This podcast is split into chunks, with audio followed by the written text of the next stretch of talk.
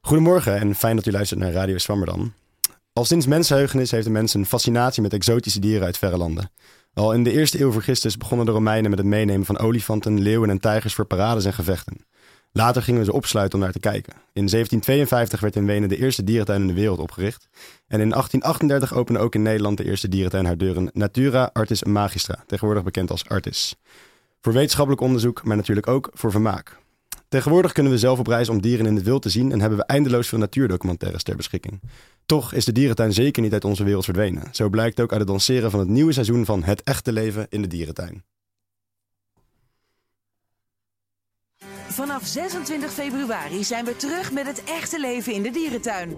Nou, zie ik dat nou echt goed? Wrijf je nog een keer in je ogen? In deze serie plaatsen we camera's op plekken waar je normaal niet komt. Er staat iets te gebeuren. Ja. En ontdekken we wie de dieren echt zijn. Ja, dan is het grote moment. Ontmoet Faya, Ayabu, Kalisi, Fungu en Mette. Van insect tot olifant. Elk dier heeft zijn eigen rol in zijn ecosysteem. En laat je meenemen in een dierenwereld vol verwondering. ja, dat is ook heel tof en heel bijzonder. Dan voel je je wel echt bevoorrecht dat je dat mag meemaken. De hele wereld zit vol met zulke boeiende dieren. Sky's the limit, echt waar. Het echte leven in de dierentuin. Vanaf zondag 26 februari bij de NTR op NPO 1. Ja, dus zoals we horen is de dierentuin nog volop aanwezig in onze samenleving. En de vraag rijst, waarom sluiten we dieren nog steeds op in onze achtertuin?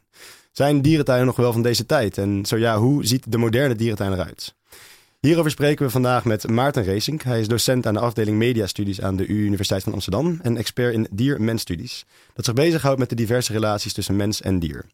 Ook sprak ik met Vivian Geurlich, universitair docent aan de faculteit Diergeneeskunde van de Universiteit Utrecht. Zij houdt zich bezig met dierenwelzijn en doet onderzoek naar giraffen in safaripark Beekse Bergen. Helaas kon zij niet bij de uitzending zijn, dus we zullen fragmenten laten horen van een opgenomen gesprek. Naast mij aan tafel zit Bart Verplanken. Hij is vandaag mijn mede-presentator. Ehm, ook, is, ehm, ook hebben wij een, eh, een column gekregen. En die gaan wij laten, laten horen. Ehm, welkom allemaal, fijn dat jullie er zijn. Voordat we in gesprek gaan met Maarten, heb ik een vraag voor jou, Bart. Wanneer was jij voor het laatst in een dierentuin? Oeh, goede vraag. Ehm, ik was volgens mij een jaar geleden ongeveer bij Artis. Ehm, ik ben zelf als kind heel vaak in Artis geweest, eh, toen mijn ouders nog in Amsterdam woonden. Eh, maar zelf was ik er laatst, ja, ik denk een jaar geleden. Ik kom er niet heel vaak meer. En, Maar- eh, en vond je het een leuke ervaring? Ja, ik ben de laatste tijd wel iets kritischer gaan kijken naar dierentuinen. Ehm, maar het is nog wel mooi om te zien. Maar ik ga er niet... Ik vind het niet super leuk om heen te gaan, meer. Nee, dus voor jou wordt het ook een interessant gesprek dit, denk ik. Ja, zeker. Mooi. Eh, Maarten, welkom in de uitzending. Ehm, jij bent expert dier-mensstudies. Of mens-dierstudies misschien. Maakt de volgorde uit waarin we het zeggen?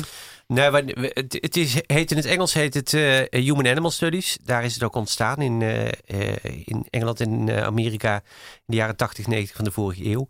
En ik, heb het, ik vertaal het in het Nederlands als dier-mensstudies om, om gewoon om de dier maar eens op de eerste plaats te zetten. Ja. We hebben al millennia onszelf als mens op de eerste plaats gezet. Dus. Dus voor jou is het belangrijk om... dus toch, er zit toch een soort... Nou, een soort van eh, statement. Ja, er zit toch een prioriteit in eigenlijk. In de manier waarop we er naar Nou, nee, dat, dat wil ik juist niet. Eh, het, het gaat mij om me- mensen die relatie. Ik bedoel, we zijn uiteindelijk dieren natuurlijk, weten we op zijn minst sinds Darwin. Dus, dus de clue is juist om met, om met andere dieren samen te leven op een beetje, een beetje vrolijke manier. Dus ik wil ze juist op hetzelfde niveau zetten. Alleen ja, je, je, kan de woorden niet door, ja, je kan ook de woorden door elkaar mixen. Ja. Maar dan weet ik niet wat voor woord eruit zou komen. Nee. En het is, ehm, hè, er komt biologie bij kijken, want het gaat natuurlijk over dieren. Maar het is in principe een, eh, vanuit de cultuurstudies, klopt dat? Ja, ehm, eh, kijk, wat je, wat je historisch ziet is dat wij. ehm, eh, dat we onszelf eigenlijk buiten de natuur hebben geplaatst. Dat is natuurlijk al iets van. Dat begint bij. Filosofisch gezien begint, bij de oude Grieken. Of misschien zelfs nog wel daarvoor. Maar Aristoteles roept het al. Dat wij. Nou ja, Aristoteles roept dat wij nog wel een dier zijn. Maar het rationele dier. Of het morele dier. Of nou ja, wij hebben taal. En dat schijnt. Of althans, dat dachten we toen. Noodzakelijk voor allerlei andere dingen. Of voor intelligentie bijvoorbeeld. Eh, eh, maar verder, we, zeker in het Westen hebben wij eh, een traditie om onszelf buiten de natuur en boven de dieren te plaatsen. Eh, en dat zie je nog steeds terug in de, eh, in de indeling in de faculteiten. Eh, dat wil zeggen dat dieren Ehm, ooit wilde ik, wilde ik dieren gaan bestuderen aan de universiteit. toen ik op de middelbare school was. En dan betekent automatisch dat je biologie gaat studeren. Dat is wat je kan doen, want daar, daar bestudeer je dieren. Dat was toen inderdaad zo, maar ik zei net al, er, er is in de afgelopen decennia eh, is, er een, eh, is er een nieuw vakgebied aan het ontstaan. Wat eigenlijk op dit moment een van de snelst groeiende vakgebieden aan universiteiten over de hele wereld is. Eh, Human Animal Studies. Ehm, en dat is. dus daar doen ook wel biologen aan, doen daaraan mee en, en diergeneeskundigen. Eh, maar verder is het eigenlijk die, die andere poot, die, wat ik maar zeg, de menswetenschappen, dus de sociale wetenschappen en de geesteswetenschappen, de alfa's en de gamma's, om het even in eh, onze traditionele termen te zeggen. Dat waren eigenlijk dus wetenschappers die, die van oudsher het idee hadden van ja, maar eh, dus wij doen dingen die zijn alleen maar voor mensen. Die gaan alleen maar over mensen, dus daar, dat heeft verder niks met dieren te maken. Als je dieren wil bestuderen, dan doe je biologie of zoologie.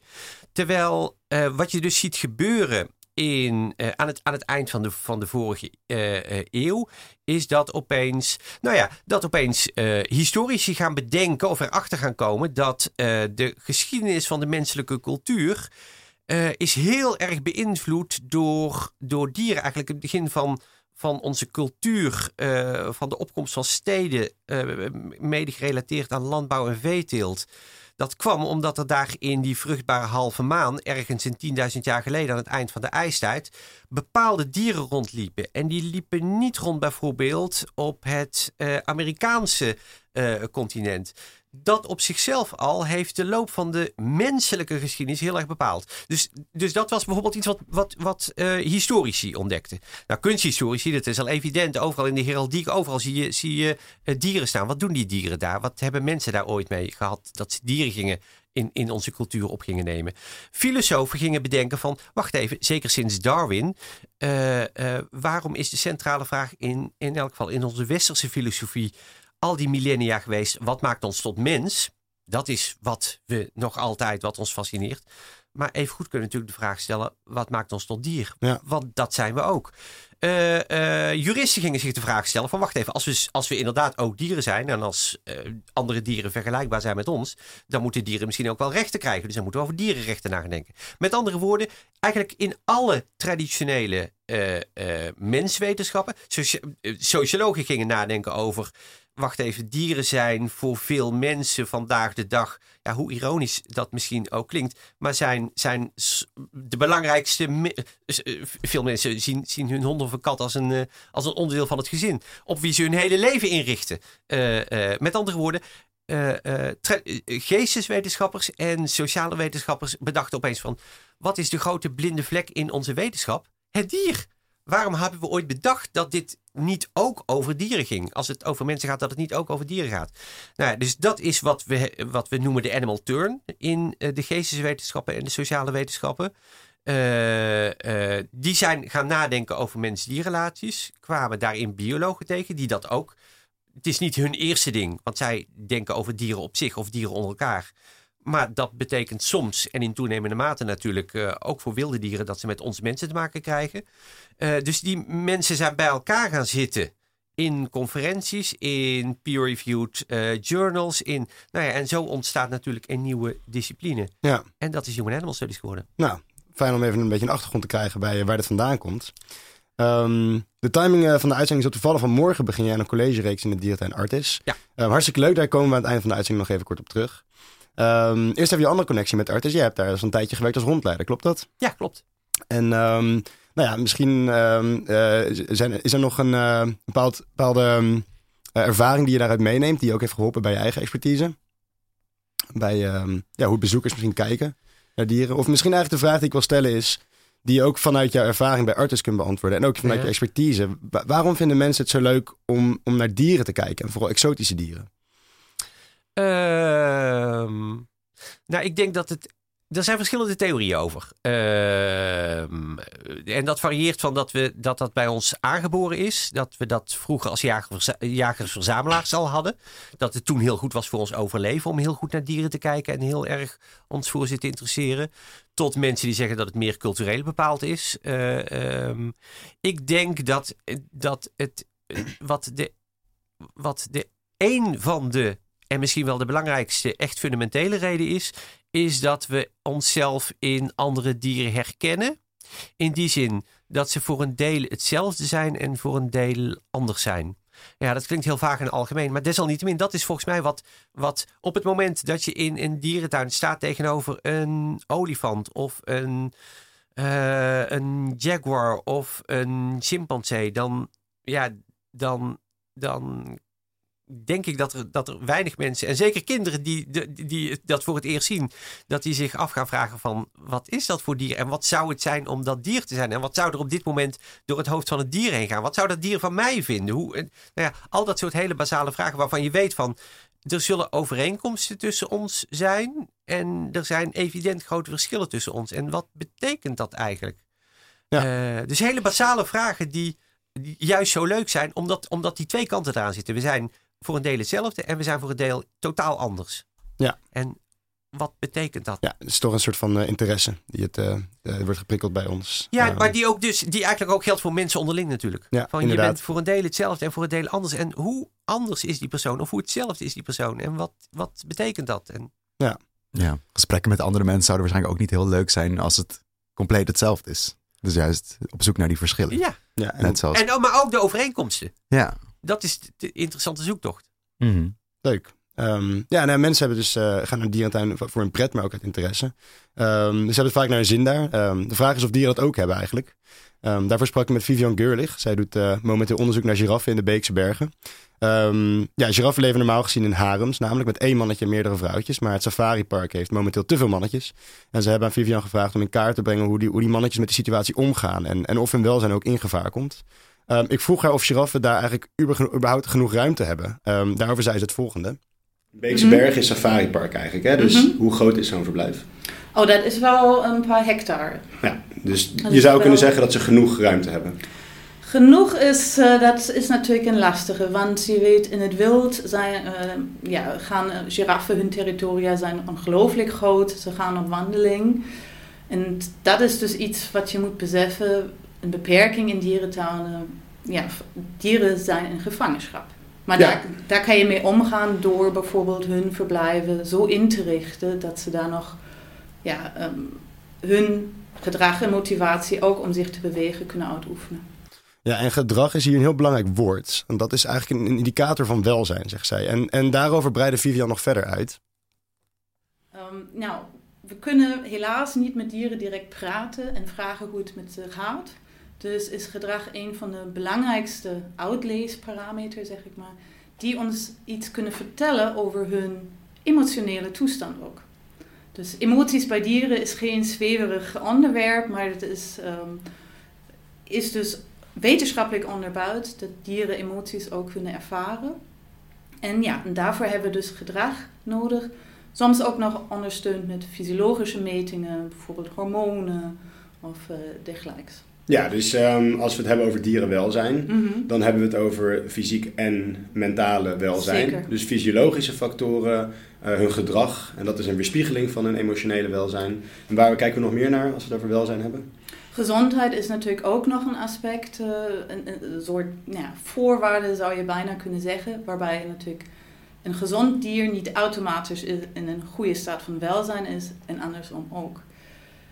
Het gaat bij welzijn vooral daarom dat een dier in staat is om zich te kunnen aanpassen aan zijn omgeving, met de uitdagingen van de omgeving om te gaan, hun uh, behoeftes en motivaties te kunnen uiten en zo een positieve toestand te kunnen bereiken. Ja, dus um, ze moeten zich, een dier kan zich in principe aanpassen. Wanneer dat duidelijk niet zo is, dan kun je spreken over een slecht welzijn. Dan komt het welzijn in geding. Je moet daarbij ook wel zeggen, we kijken over de tijd. Daarom loopt dit onderzoek al, al sinds een jaar, maar ik hoop dus ook, van plan zijn we nog meerdere jaren. Want neem bijvoorbeeld honger, een negatieve staat. Maar je moet honger hebben om naar voedsel te gaan zoeken. Dus, en als het dier die behoefte, dus naar voedsel zoeken en, en voedsel eten, kan uitoefenen, dan heeft het de kans om zijn welzijn te waarborgen. Ja, en um, ja, dus je noemt al één behoefte hier, honger. Maar je zei net, ja, eigenlijk moet een dier in staat zijn om al die behoeftes, aan al die behoeftes te kunnen voldoen. Um, welke behoeftes hebben we nog meer over? Nou, dieren, dat begint um, denk aan moederzorg, denk aan nakomelingen krijgen, paren. Soms ook behoeftes waar wij denken, nou, of motivaties, bijvoorbeeld agressie, vechten is ook een motivatie, juist bij uh, ook mannelijke dieren. Dus daar moet je ook bewust zijn. Wij mensen geven daar vaak een, een, een waardering aan, of dat is een, ja, een positief gedrag of negatief gedrag. Maar zo zwart-wit is het dus niet. Nee. Um, kun je een voorbeeld bij de giraffen noemen waar, waar je aan hun gedrag kunt zien dat, ze, dat het niet goed met ze gaat? Mm -hmm. Nou, um, er zijn, je moet daar natuurlijk in detail naar kijken. En ik kan niet zomaar zeggen, nou, die vertoont nu dat, het is slecht. Je moet het in verhouding zien, je moet het uh, over de tijd zien. En vaak, of zeg maar bekend uh, gedrag is bijvoorbeeld stereotypieën. Dus het herhaaldelijk laten zien van een bepaald gedrag. Het heet niet voor niks ijsberen ook. En bij giraffen heb je dat vaak dat ze um, met de tong spelen. En doen ze dat af en toe, is dat nog geen zorg, of niet zorgopwekkend, maar als een dier een stereotypie zo lang laat zien dat het um, andere gedragingen minder laat zien, dan is er inderdaad iets aan de hand. Ja. En zijn er, uh, ik denk, er zijn ook een soort voorbeelden van gedrag waarin je kunt zien dat het goed gaat met een dier? Ja, dat is een veel lastigere vraag. Wij um, kijken vaak naar ja, wat zijn teken voor stress, maar wat zijn teken voor dat het goed gaat met een dier zijn veel moeilijker te bepalen. Maar um, als je veel verschillende gedragingen ziet. Dus een dier laat het hele patroon van zijn gedragingen zien. Als ze rustgedrag laten zien. Dit zijn voorbeelden waar je kan zeggen, nou, het gaat wel redelijk met dat dier. Ja, dus als het lijkt alsof ze gewoon normaal, een normale gedrag vertonen. Ja. Maar ja. het is moeilijk voor een bezoeker om dat te merken. Um, ik denk dat het makkelijker is om een soort van abnormaal gedrag te zien als bezoeker. Mm. Ik moet denken aan, je noemt het al ijsberen, mm. omdat er gewoon te weinig ruimte is. Mm. Um, ik moet denken aan filmpjes van, uh, van gorilla's die heel agressief opeens doen uh, naar een bezoeker toe. Um, wat, wat zou je als dierentuinbezoeker, hoe zou je kunnen zien dat een, dat een dier echt niet lekker in zijn vel zit? Ja, dat is lastig. Ik noemde al, je moet natuurlijk over de tijd ja. zien. En als je tien minuten naar een dier kijkt, kan je gewoon geen uitspraak maken. Nee. Jouw voorbeeld met de agressieve gorilla, dat is misschien niet eens abnormaal. Want misschien voelt hij zich in, op dat moment bedreigd door. Wat die bezoeker daar net doet. En dat zo. gebeurt in de natuur ook. Ja, dus precies. in de natuur kan dier ook een slechte dag hebben. Ja. Nou, het is dus belangrijk om uh, gedrag in detail in kaart te brengen. En ik zou zeggen, de gemiddelde bezoeker heeft daar helaas niet de tijd voor. Nee. Want het is natuurlijk heel mooi werk om patronen dan te kunnen herkennen. We horen dus dat het uh, moeilijk is om in één oogopslag te zien hoe goed of hoe slecht het met een dier gaat. Um, maar vanuit je achtergrond, maar misschien ook vanuit je ervaring als, als rondleider in Artis. Maken bezoekers zich snel zorgen om het welzijn van de dieren? Um, ja, en, en uh, eerder dan je misschien zou denken. Um, en dat, dat is een positieve kant van het verhaal. Ik zal je daar een voorbeeld van geven. In de tijd dat ik rondleider was, toen uh, was er in Achters nog de Roofdierengalerij. Uh, dat was een, uh, dat was ook een, uh, zeg maar een, een, galerij. het is een hele mooie naam daarvoor. Maar een, een, een, een rij verblijven voor de grote roofdieren. Ooit hebben daar nog beren in gezeten. maar nu zaten er grote katten in. Die in relatief heel erg kleine, relatief heel erg kleine verblijven uh, zaten. Voor dit soort van grote dieren. Je moet je afvragen of je überhaupt dit soort van grote roofdieren in, uh, in een dierentuin uh, moet willen houden. maar dat was voor veel bezoekers was dat ook wel heel erg evident. En ik, ik, ik kan me nog herinneren dat ik zo af en toe bezoekers rondleidde. Die, ik zou bijna zeggen, die daar zeer gestrest van raakten. Die echt iets hadden van ja, maar dit vind ik eigenlijk helemaal niet meer van deze tijd. om, om, om dat zo te zien. En ook mensen die zeiden van ja, eigenlijk vind ik dit onacceptabel. Ik wist niet dat Achters op deze manier uh, uh, uh, nog grote, grote roofdieren hield. En, en daar ben ik ook eigenlijk helemaal tegen. Um, en, en het gevolg is geweest, of niet, niet, niet van, van meteen van, van, van deze eh, eh, eh, van deze bezoekers. Maar in zijn algemeenheid dat er veel meer kritiek kwam op die roofdierengalerij. En, en mede ook omdat de eisen vanuit de dierentuinorganisaties zelf strenger worden en werden. is die roofdierengalerij ook een jaar of tien geleden is die, is die verdwenen uit de Artes. Dus meer mensen maken zich daar zorgen over dan, dan je zou denken. Ehm, de andere, dus, en dat, en dat, ik vind dat positief. Eh, je ziet überhaupt dat ons denken over dieren natuurlijk veel minder hiërarchisch en veel meer empathisch is geworden dan dat zelfs nog maar een aantal decennia terug is eh, geweest. De andere kant van het verhaal, en dat heb ik ook als, eh, als rondleider wel meegemaakt, is dat mensen heel erg denken vanuit het. Vanuit een menselijk perspectief en met gewoon te weinig kennis van zaken van het, ehm, eh, eh, van het dier. Dus, dus in aanvulling van eh, wat je net in de reportage al hoorde, van ja, je, moet, je moet de, de tijd hebben om, ehm, om het gedrag van een dier te kunnen beoordelen, maar je moet ook wel de kennis hebben van wat is eigenlijk normaal gedrag van dit dier. Eh, eh, want bijvoorbeeld, en dan maak ik weer even, eh, maak ik meteen even link naar de media. Bijvoorbeeld, een van de commentaren die mensen hadden bij de leeuw in Artis was van Jezus, die leeuwen die zijn wel heel erg lui. Als ik normaal naar een documentaire van David Attenborough kijk, dan, dan zijn ze in elk geval in Afrika nog actief. Nou ja, er zit natuurlijk de kant aan dat het, het Kerbertras in, in waar ze nu nog steeds eh, zitten, maar ook daar wordt aan gewerkt. eh, aan een nieuw verblijf. Maar het Kerbertras is natuurlijk veel te klein. Daar kunnen ze niet echt eh, goed bewegen. Maar los daarvan, in het wild in Afrika slapen leeuwen ook 22 van de 24 uur op een dag. Dat is normaal gedrag. Dat is niet handig om dat in een documentaire te laten zien. Want dan zet iedereen meteen weg. Maar het punt is wat ik hier wil maken is van... We, bezoekers reageren ook nogal mede gelinkt aan wat ze in de media zien kinderen eh, die, wanneer het Lemurenland oplopen, die onmiddellijk zeggen: Oh, daar heb je King Julian. Die onmiddellijk de link leggen naar Madagaskar, de film. Eh, maar ze, dus ze, ze, ze redeneren heel erg van, van, vanuit, van wat ze kennen vanuit de media. En dat is niet altijd een realistisch beeld van wat dieren in het echt, ook als ze gezond en vrolijk en in Afrika rondlopen, wat ze daar eh, eh, 24 uur op een dag zo, eh, zo al uitspoken. Ja, terwijl die luiheid juist een teken zou kunnen zijn dat het lekker met ze gaat. Precies. Ja, nee, heel interessant. En ik vind het ook interessant om even in te gaan op wat je zegt over die roofdierengalerij. En dat vinden mensen dus al gauw zielig. Nu, eh, we hebben het over grote dieren. En eh, ja, er zijn natuurlijk hele grote verschillen tussen allerlei dieren die we in de dierentuin hebben. En hoeveel ze ook op ons lijken. Eh, hoe groot ze zijn, hoeveel empathie we voor ze hebben. Een olifant of nou, de roofdieren bijvoorbeeld vinden mensen misschien snel zielig. Maar ja, een slang of een vis vinden mensen misschien minder gauw zielig. Ehm, dat is vraag die ik ook aan Vivian stelde. Ja, dat is een heel goede opmerking. Want inderdaad voelen we ons dichter bij zoogdieren. Daar herkennen we onszelf eh, meer. Ten, eh, terwijl bij een vis of een vogel hebben we meer moeite om te herkennen hoe het met hun gaat. Wat niet wegneemt dat we misschien juist daarom meer onderzoek moeten doen naar wat hebben ze nodig en ja, wat hebben ze nodig om een goed welzijn te hebben. Dus daar moeten we zelf beseffen wat wij als mens voor beperking hebben en ook eh, onbewuste voorkeuren misschien om ja, sommige dieren meer het eh, recht op welzijn in te ruimen. En je noemde intelligentie, dat is ook intelligentie is heel lastig om te definiëren. Hoe vergelijk je de intelligentie van een vis en bijvoorbeeld een giraf? Maar belangrijk is ook om te beseffen, intelligentie, of meer of min, als je het zo wil noemen, neemt niet weg dat het dier dan nog pijn en leid kan ervaren. Ja, eh, Maarten, ben jij het hierover eens? Volkomen eh, met haar eens. Ik vind dat ze hele goede dingen zegt.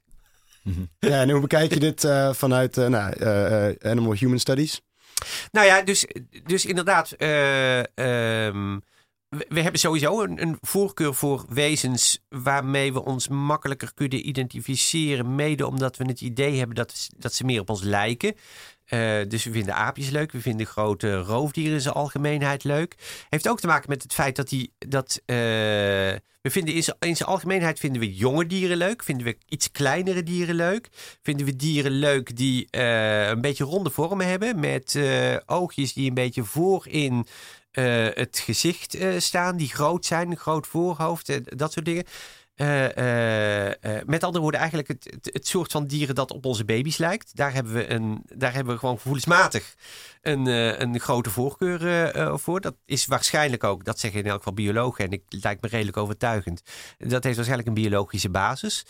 Ehm, dat betekent inderdaad, en Vivian zegt dat volkomen terecht, dat we, dat we het meer moeite hebben eh, om eh, bij andere dieren, om, om daar überhaupt empathie voor te voelen. Maar ook om het soort intelligentie dat zij hebben, eh, als ze dat al hebben. En, en, en in toenemende mate komen erachter nu we daar meer onderzoek naar doen en meer, meer creatief onderzoek naar doen, dat andere dieren eh, eh, misschien andere vormen van intelligentie hebben, omdat ze in andere niches leven en andere problemen moeten oplossen.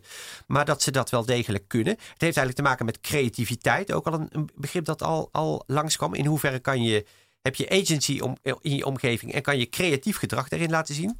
Nou, we weten bijvoorbeeld, om een heel ander extreem voorbeeld eh, te noemen, dat, ehm, eh, dat octopussen, dat die razend intelligent zijn. Ongewervelde dieren die een volkomen andere fysiologie hebben en toch problemen kunnen oplossen. Bijvoorbeeld kunnen ontsnappen uit van allerlei eh, dingen eh, waar natuurlijk hun, hun lichaam mooi op gebouwd is. Ze zijn heel erg flexibel eh, met al die tentakels en, en ze kunnen zich heel klein maken, het centrale gedeelte van hun lichaam. Maar ze moeten ook heel intelligent zijn om, om, om oplossingen te bedenken om ergens uit te komen. Nou, begrijpen eigenlijk nog helemaal niks van hoe hun intelligentie precies werkt. Ehm, het, het, de positieve kant van, hiervan is, eh, en dat geeft Vivian ook eigenlijk goed aan, van dat, we, dat we ons dat nu realiseren. Dat onze vorm van intelligentie niet de vorm van intelligentie is. Eh, ehm, en dat de dieren die wij cute vinden, schattig vinden, eh, dat dat niet de dieren zijn die we om die reden dan maar het hoogste moeten, moeten waarderen. Dus in elk geval zie je dat we nu veel meer, veel meer oog gaan hebben voor andere dieren. En eh, niet alleen voor de intelligentie van andere dieren, maar ook de emoties bij andere dieren. Die ze wel degelijk lijken of blijken te hebben. Eh, en, en daar moeten we dan ook consequenties aan, aan gaan verbinden in termen van hoe we met ze omgaan. Ja, um, octopussen zijn denk ik een interessant voorbeeld daarvan ook. Um, wat we nu nog steeds waarschijnlijk in een klein aquarium opsluiten. Um, en ja, wat, wat ik interessant vond aan het fragment dat we aan het begin luisterden van die, die televisieserie, Het Echte Levende Dierentuin, daar kwamen een aantal namen langs. En die dieren hebben dus namen gekregen. Um, zou dat ook helpen voor mensen om, stel dat we er ook een naam aan een slang zouden geven of, uh, of aan een, een, vis of zoiets. Zou dat dan ook helpen om meer empathie voor ze te krijgen? Ja, ik denk dat dat heel erg, ik ben, daar ben ik erg voor. Uh, uh, sterker nog, dat is een van mijn stokpaardjes. En uh, dat, dat zeg ik dan meteen weer als cultuurwetenschapper. Nou ja, hier zie je hoe de, hoe de verschillende wetenschappen door elkaar heen lopen in uh, maar kijk, het, volgens mij is een van, de, een van de problemen die we met veel dieren hebben, met name met wilde dieren hebben, is dat we ze moeite hebben om ze als individu te zien. Uh, en dieren behoren tot een bepaalde diersoort. Net zoals wij zelf tot Homo sapiens behoren, geldt dat natuurlijk voor elk dier ook. Maar elk dier is ook tegelijkertijd een individu. En dat geldt voor een olifant en voor een chimpansee, maar even goed voor een vis en even goed voor een spin. Uh, um, en en uh, het probleem bij dieren in het wild natuurlijk is dat we die, nou ja, tenzij misschien de reiger die elke morgen bij op de, op de soep staat om een visje te, of iets anders te, te krijgen. Maar dat je wilde dieren, die kun je in het algemeen niet dagelijks volgen. Die kun je niet als individuen uh, kun je die herkennen. Uh, dat kunnen we wel met onze eigen huisdieren. Nou, je ziet wat we bij onze huisdieren doen. Het eerste op het moment dat je een, dat je een, dat je een nieuwe hond of een kat in je huis krijgt. Het eerste wat je doet is een naam geven. Nou, wat is een naam geven? Een naam geven is eigenlijk niks anders dan de erkenning van het feit dat het een individu is. En dat het een individu is, dat weet je. Ik bedoel, daar hoef je maar een week voor met een hond of een kat samen te leven. Dan zie je al dat het een ander wezen is dan allerlei andere honden en katten. Uh, uh, dus een naam geven is niet een, is niet een onschuldig iets. Dat doet ook iets. Uh, dat laat ons op een bepaalde manier kijken. En dat is de manier waarop we willen kijken naar ons eigen huisdier. Nou, en dat is overigens ook een manier waarop we in principe wel willen kijken naar wilde dieren. Want je ziet in dierentuinen dat zeker vaste bezoekers het heel erg leuk vinden om individuele dieren te herkennen en om daar iets meer van, uh, van te weten. En ik zou juist van dierentuinen hopen dat ze, want dat zijn eigenlijk de enige plaats waarop we nog wilde dieren, uh, waar, waarop we gemakkelijk wilde dieren zien. De natuur, nou ja, in Nederland bijvoorbeeld, die is natuurlijk, dat is sowieso al van postzegelformaat. En probeer daar nog maar eens een vos te zien, of een ree te zien, of die rennen meteen weg. En met reden, dat hebben ze geleerd. Uh, um, dus een dierentuin is juist een plaats waarop je, waarop je je kan identificeren met individuele dieren. En, en mensen willen dat ook. Die vinden dat heel, heel leuk. Dus ik zou er erg voor zijn dat er in dierentuinen bordjes komen. Niet alleen van de soorten die je in een bepaald verblijf ziet. Maar ook, al is het maar van één van de dieren in dat verblijf. Dus één van de dieren in de groep die daar vaak eh, zit. eh, dat je daar een, eh, een, een naam van, van, van, van ziet staan. En dat moet dan niet een mensennaam zijn. Zoals we ooit in, in Artes eh, het laatste Nijdepacht wat er werd gehouden, Tanja noemde. Eh, liefst eigenlijk een naam die, zoals eigenlijk tegenwoordig het beleid is in veel dierentuinen, een naam die iets betekent in, eh, in de taal of de, de, de streek waar ze vandaan komen. Zoals een jong olifantje in Achterstad Moemba wordt genoemd. Dat is geen mensennaam. Ehm, maar als je daar een, een, een educatief bordje van zou schrijven van wat, wat, wat haar levensloop is, eh, dat geeft ook voor mensen het idee hoe we met dieren omgaan. Eh, maar ook hoe het is om een dier te zijn. Dus dat geeft je ook het perspectief vanuit het dier om met ons samen te leven. Dat is in niet alle dierentuinen altijd even positief. Maar soms ook wel. Want wij vangen ook wel dieren op die het anders misschien niet gered hadden. Ik denk dat dierentuinen daar sowieso iets meer naartoe zouden moeten als opvanglocatie. Uh, maar maar dat, dat laat je op een totaal andere manier naar een dier kijken als je het een naam geeft. Ja. Uh, dat geldt al voor huisdieren. Dat geldt overigens ook voor dieren in de bio-industrie die nauwelijks een naam krijgen, maar een nummer. Dat is er, daar is een reden voor. Want nogmaals, een naam dat doet iets met ons. Het wordt ook wel eens gezegd van, van uh, ja, maar namen geven is menselijke. Maar het gebeurt ook in de dierenwereld. We weten van bijvoorbeeld prairiehondjes. We weten van, uh, van dolfijnen. Misschien zelfs van, van, van olifanten en chimpansees. Dat ze individuele geluidjes hebben voor individuele dieren in hun groep. Ja, dat is wat wij mensen een naam noemen. Een individueel geluidje voor een individueel ander wezen. Wow. Uh, dus, dus met andere woorden, het, het, gebeurt ook gewoon. Het gebeurt ook in het dierenrijk. En het laat je, het is niet alleen voor de overleving, maar het laat je ook op een andere manier naar andere wezens kijken. Ja. En ik denk dat het daarmee zou moeten beginnen, hoe we anders naar dieren kijken. Ja, interessant. En um, ja, wat je zegt over dat het dus eigenlijk ook een voordeel is dat je in een dierentuin een, een individueel dier ziet. Um, hè, ten opzichte van het wild. Dat zouden we ook een, een, voordeel kunnen noemen. Zodat mensen op die manier naar, een dier gaan, of naar, naar dieren gaan kijken. Zich meer empathisch voelen misschien. En, um, nou ja, en, en, dat is ook wat mensen willen. Ik ja. bedoel, het is, het is uh, uh, in die zin... Je zou, je zou nog ironisch kunnen zeggen dat het ook, uh, dat het ook commercieel handig is... om op die ja. manier ja. voor de dierentuin om mensen naar dieren te laten kijken. Maar ik zou het doen uit educatief of misschien nog beter uit ethisch perspectief. Ja, en ik zou graag ook wat meer ingaan op het feit dat dat zeg maar eigenlijk een, een, een, een beetje een, een, argument voor dierentuin is. Um, en um, nou ja, daar zou ik wat verder op willen ingaan nu. Uh, omdat natuurlijk, we stellen, hier de vraag, um, zijn dierentuinen nog van deze tijd?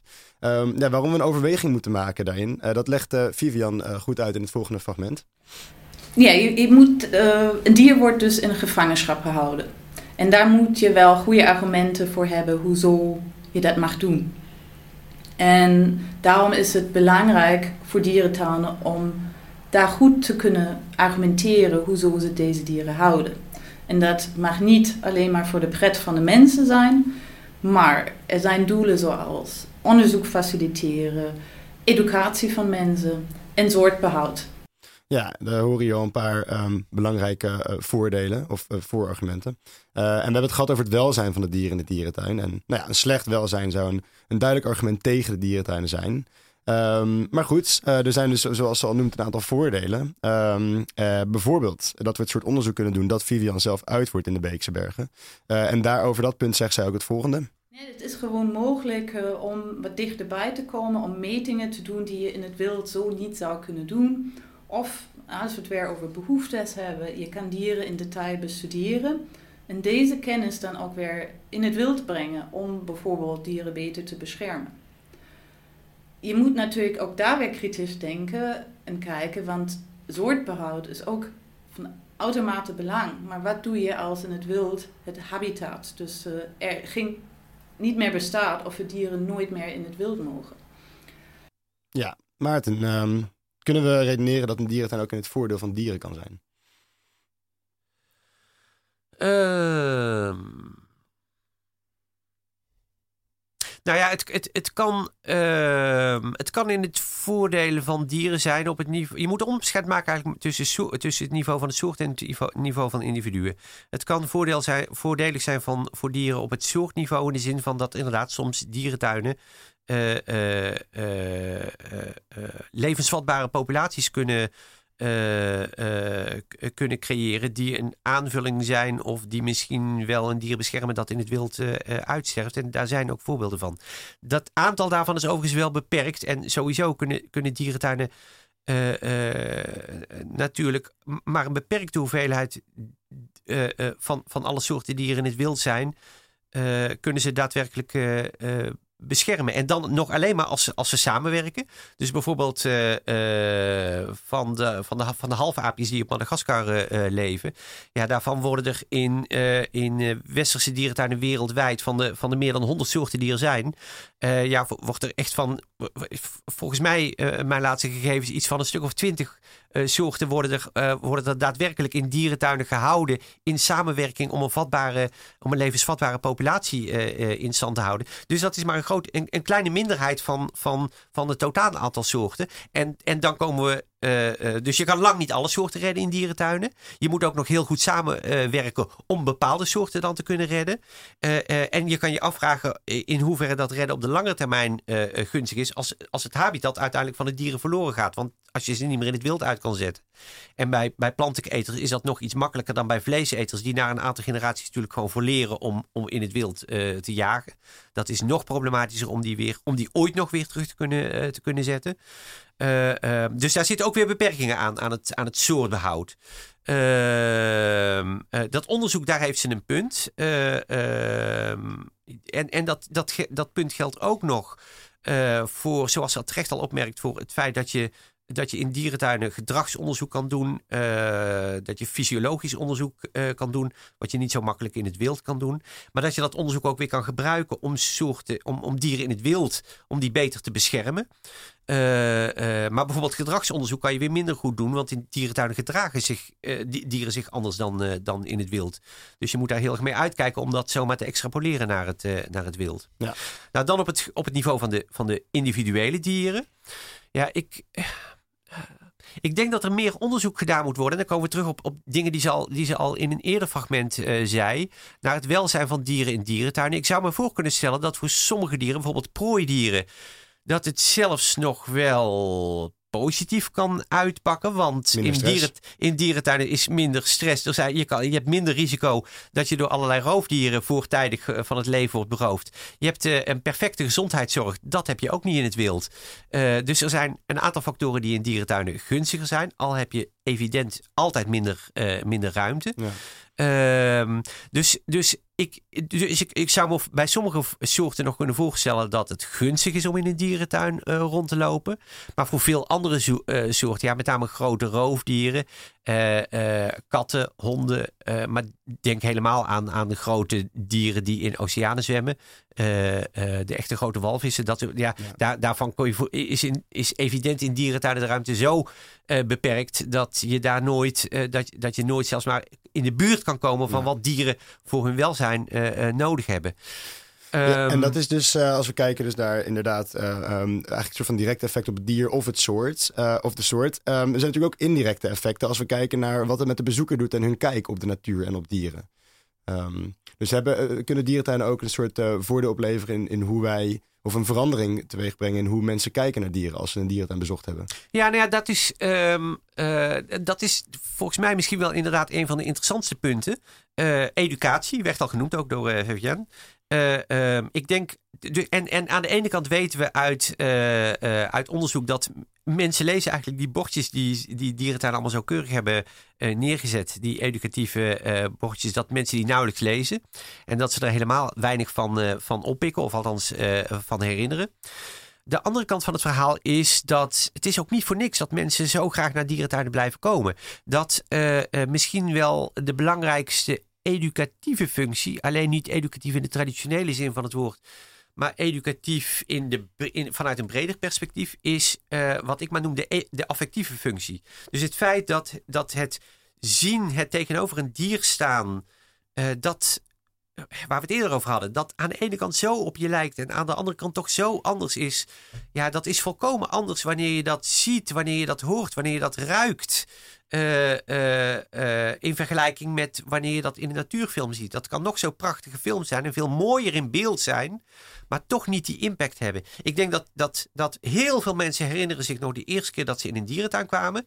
Bijna niemand herinnert zich nog de eerste keer dat je een natuurfilm zag. Zelfs al is het de meest geweldige documentaire van David Attenborough. Eh, waarschijnlijk he- herinner je je hooguit de vermenselijkte Disney-vorm van, van The Lion King of, eh, of zo. Dus in die zin is er niks wat een dierentuin eh, eh, echt, echt eh, eh, eh, wat in de plaats kan komen van, het- van de ervaring van een, van een dier beleven. Echt een, echt een individueel dier eh, in de ogen kijken dan, dan zoals dat in een dierentuin is. Ja, en dat is wat jij zegt, is dat het eigenlijk ehm, een belangrijke plek blijft hebben. Dus ehm, nou, als we alles met elkaar afwegen. ehm, wat ik eigenlijk wilde vragen is, als het, als het aan jou ligt en ook ehm, vanuit de expertise die je hebt, zouden we dan op een gegeven moment naar een samenleving moeten gaan waar we dierentuin helemaal opheffen? Of blijft het toch, zoals jij zegt, echt een belangrijke functie vervullen? Zeker in eh, de dier-mens-relatie. Nou, ik denk, oh, ik denk oh, op de heel lange termijn, ik zou bijna zeggen in een, in een, in een ideale wereld, die er vrees ik nooit zal komen, zou je willen dat er geen dierentuinen zijn. Want zou je willen dat in, eh, eh, in het wild dieren ook niet onmiddellijk van ons wegrennen op het moment dat ze menselijke wezens zien. Wat ze nu wel doen en met reden. Of wat veel dieren nu wel doen en met reden. Eh, hebben ze geleerd over, is niet altijd zo geweest. Ehm eh, maar ik denk op de, op de korte termijn, en de korte termijn dan eh, reken ik jaren, decennia, zelfs eeuwen, eh, denk ik dat dierentuinen in elk geval nog een functie vervullen. In, in, in, ook voor jonge mensen om wilde dieren echt, om daar oog in oog mee te staan. En, en zoals ik net heb uitgelegd, dat, dat, ik denk dat dat onvervangbaar is. En ik denk ook dat ja, ironisch genoeg zijn, als je bijvoorbeeld naar Nederland kijkt, zijn, zijn de, de, de grotere dierentuinen met meer ruimte en in die zin beter welzijn, die staan in het oosten van het land. Maar het meest noodzakelijk zijn ze in het westen van het land, waar mensen in de randstad leven die nauwelijks nog in de natuur komen, nauwelijks nog een muisje of een eekhoorn zien, laat staan een, eh, een, eh, een groot wild dier. Dus in het westen van het land zijn ze nog meer nodig dan, dan dat ze in het oosten eh, zijn. Dus ik denk op de korte termijn dat ze in elk geval nog wel een functie vervullen. Ik denk ook dat in de meeste dierentuinen voor in elk geval een aantal diergroepen het welzijn behoorlijk goed geregeld is. Ik denk nou, voor een aantal groepen komen er ook door onderzoek, door, door het soort onderzoek wat Vivienne doet in toenemende mate achter dat je het welzijn daar misschien niet goed voor, kan regelen. Eh, de grote roofdieren, grote vogels, eh, maar, zeker de, de, de, eh, de do- dolfijnen en walvissen en zo, daar moet je al helemaal niet aan denken. Wat mijn grootste probleem met dierentuinen eigenlijk nog is, en daar kom ik gewoon niet uit, is, is eigenlijk, en dat een van de weinig, een van de minst genoemde argumenten, maar dat noem ik dan weer als cultuurwetenschapper, is het feit dat je mensen meeneemt, of dat mensen dierentuinen binnenlopen en de onderliggende boodschap ervan in feite is, Jan had het er ook al een beetje over, dat we dieren in, in kooitjes of in verblijven stoppen. Dat dat oké is dat we dat doen, of dat dat normaal is dat we dat doen. Ja, dat zou je niet willen dat dat normaal is. Of misschien wel gewoon dat we dat niet doen. En dat is, wel een, dat is wel een onderliggende boodschap die je meegeeft aan mensen. Dat we nog steeds in die zin hiërarchisch met dieren omgaan. Eh, dat wij de vrijheid hebben om ze, met alle goede bedoelingen misschien, en met alle zorgen die we daarbij eh, eh, creëren, dat wij de chimpansees in een verblijf stoppen en zij niet ons Ja. in een verblijf mogen Ja. stoppen. En dat is dus eigenlijk... En dat we- vind ik cultureel gezien blijft dat een moeilijk onderliggend verhaal. En ik denk dat als dierentuinen, dat, dat als er een toekomst ook op de korte termijn eh, eh, eh, is voor dierentuinen, dat ze heel snel, en dat doen ze nu ook wel hoor, dat ze heel snel mee moeten bewegen met de tijdgeest. Eh, waarin ons denken over dieren in de afgelopen decennia echt heel snel aan het veranderen is. Ja. Dierentuinen zullen daarin mee moeten. Ja, dus we moeten eigenlijk ook meer, ehm, meer vanuit het dier gaan kijken, denk ik. En minder vanuit de mens. En ik had die vraag ook aan, aan Vivian gesteld over het opheffen van dierentuinen. En daarover zei het volgende. Opheffen, denk ik, is te radicaal. Wel moeten er duidelijke en strikte regels blijven en komen die het dier centraal stellen. En nog eens, dus de doelen mogen niet zijn eh, financieel of eh, een soort pretpark, maar juist weer dat onderzoek of um, naar de dieren of educatie, hoe kan ik dat faciliteren met het best mogelijk waarborgen van het welzijn van het dier? Ja, dus voor jou is het heel belangrijk dat je ehm, bij alle aspecten van de dierentuin het dier centraal houdt. Ja, en dat is dus wij, dat zeggen we ook, als we over toekomst praten van gehouden dieren, of dat nu een dierentuin of een landbouw is, vanuit het dier redeneren, zo min mogelijk uh, ingrepen verrichten, zoveel mogelijk het dier zijn motivaties en gedragingen kunnen laten uitoefenen. Kijken hoe, hoe nou ja, wat is de biologie van het dier, dus kennis uh, ook vergaren en daarop inspelen met juiste huisvesting, juiste voeding. Kijk, ik had je verteld over dat uh, onderzoek naar de sociale verbanden bij giraffen.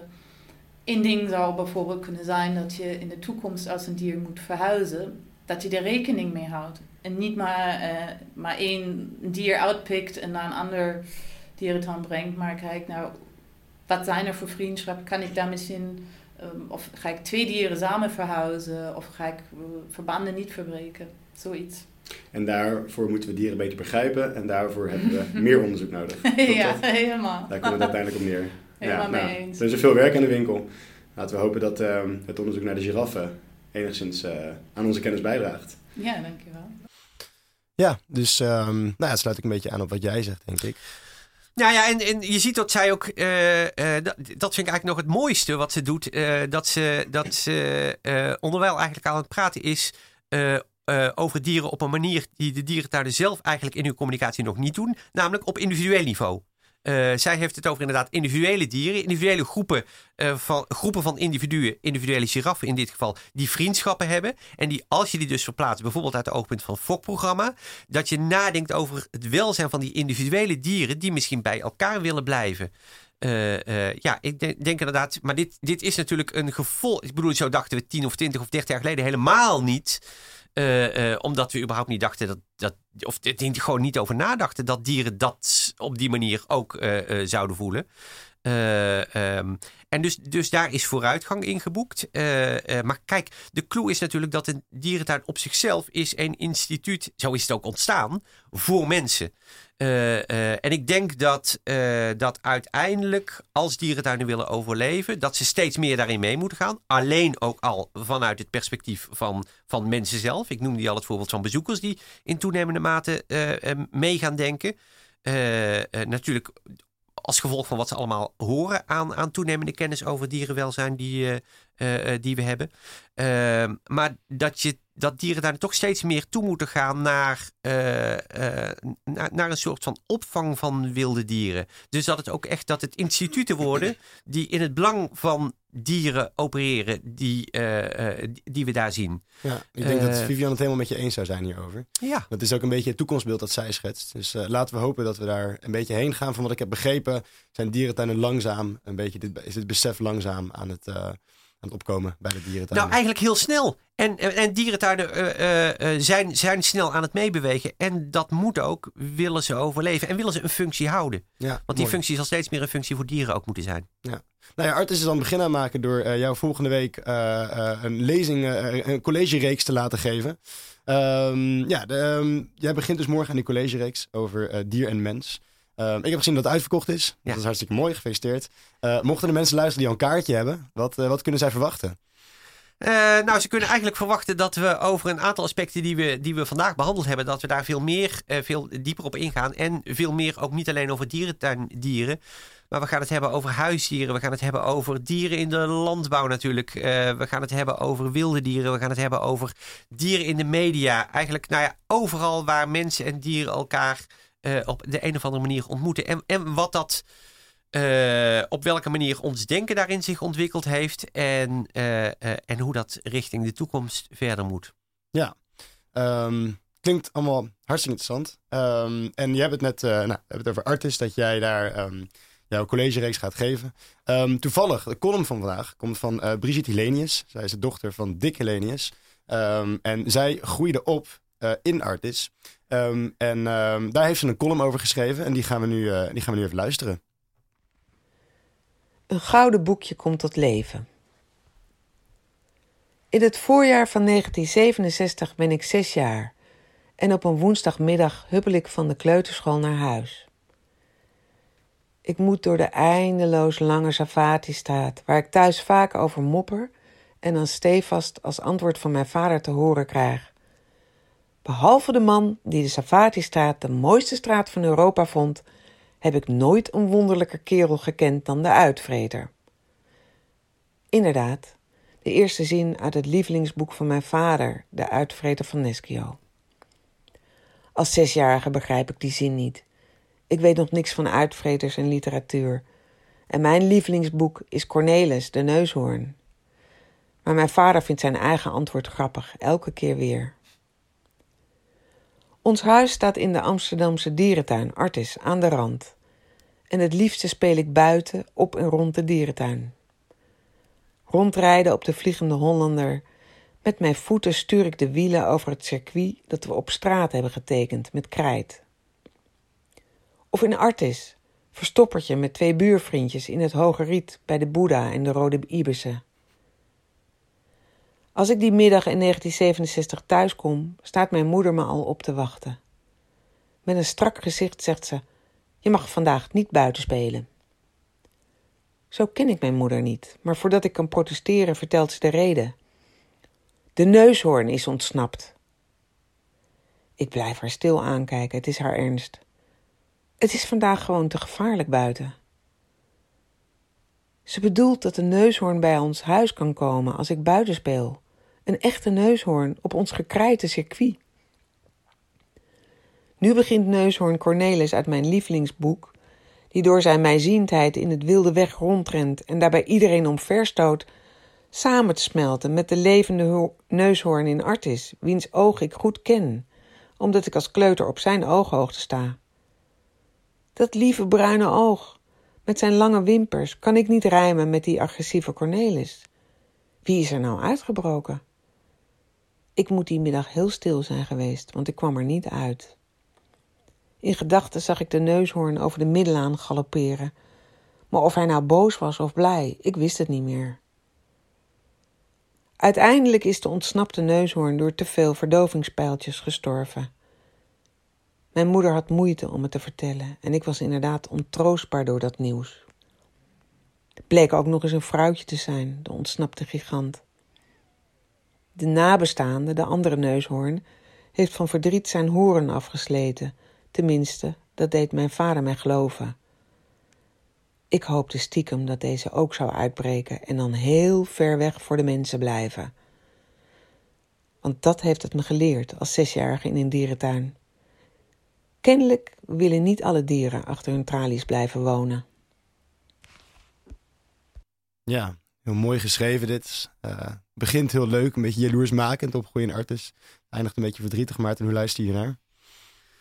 Nou, het is al even geleden dat uh, Artis uh, neushoorns heeft gehad. Ja. dus dit is een ver verleden. Maar ja, dat geeft aan, hè, van we vinden het, het eerste wat we, waar we, waar we, wat ons intrigeert, is dat we met individuele dieren meeleven. en dat is een heel positief teken eigenlijk. Dat dat is wat het eerste is wat mensen willen. Misschien kinderen nog meer dan volwassen mensen. Zeker. Nou ja, dat, dat weten we gewoon. Dat, ik bedoel, uh, in, in uh, kinder, kindergenres, dat zijn, daar spelen dieren natuurlijk een veel belangrijke rol in nog dan in de volwassen genres. Uh, uh, dus kinderen staan in die zin veel meer open voor wezens die anders zijn dan zijzelf. En hebben veel meer de neiging om zich daar op allerlei manieren mee te identificeren. Blijkbaar is dat iets wat we in onze cultuur, althans dat is mijn idee, dat uh, dat iets is wat we in onze cultuur afleren. Om ons met andere wezens te identificeren. Ja, nou, laten we... Zeker niet met dieren. We hopen dat in de dierentuin van de toekomst dat we dat beter weten te, weten te doen als volwassenen. Um, Maarten, hartelijk dank voor je bijdrage aan deze uitzending. Het was hartstikke interessant. Um, het gaat natuurlijk ook voor Vivian Gerlich.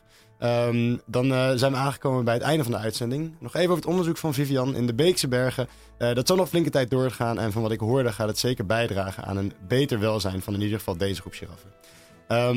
Ja, graag wil ik natuurlijk uh, onze columniste um, Brigitte Lenius bedanken voor het schrijven van een hele mooie column. daarnaast bedank ik ook Bart Verplanken voor zijn bijdrage als co-presentator en Tanner van der Wal voor de techniek. Heeft u vragen of opmerkingen, stuur ons gericht een berichtje via social media of een mailtje naar radio Instagram, Facebook en Twitter kunt u ons ook volgen om nooit meer iets van Radio Swammerdam te missen. Ehm, deze uitzending wordt vanmiddag geüpload op alle podcastkanalen. Dan kun je hem terugluisteren of delen. Ehm, volgende week zondag om 11 uur zijn we weer en zal het gaan over Pasen. Uh, mijn naam is Ruben Roos Jacobson. Bedankt voor het luisteren naar Radio Swammerdam. En ik wens u een hele fijne zondag.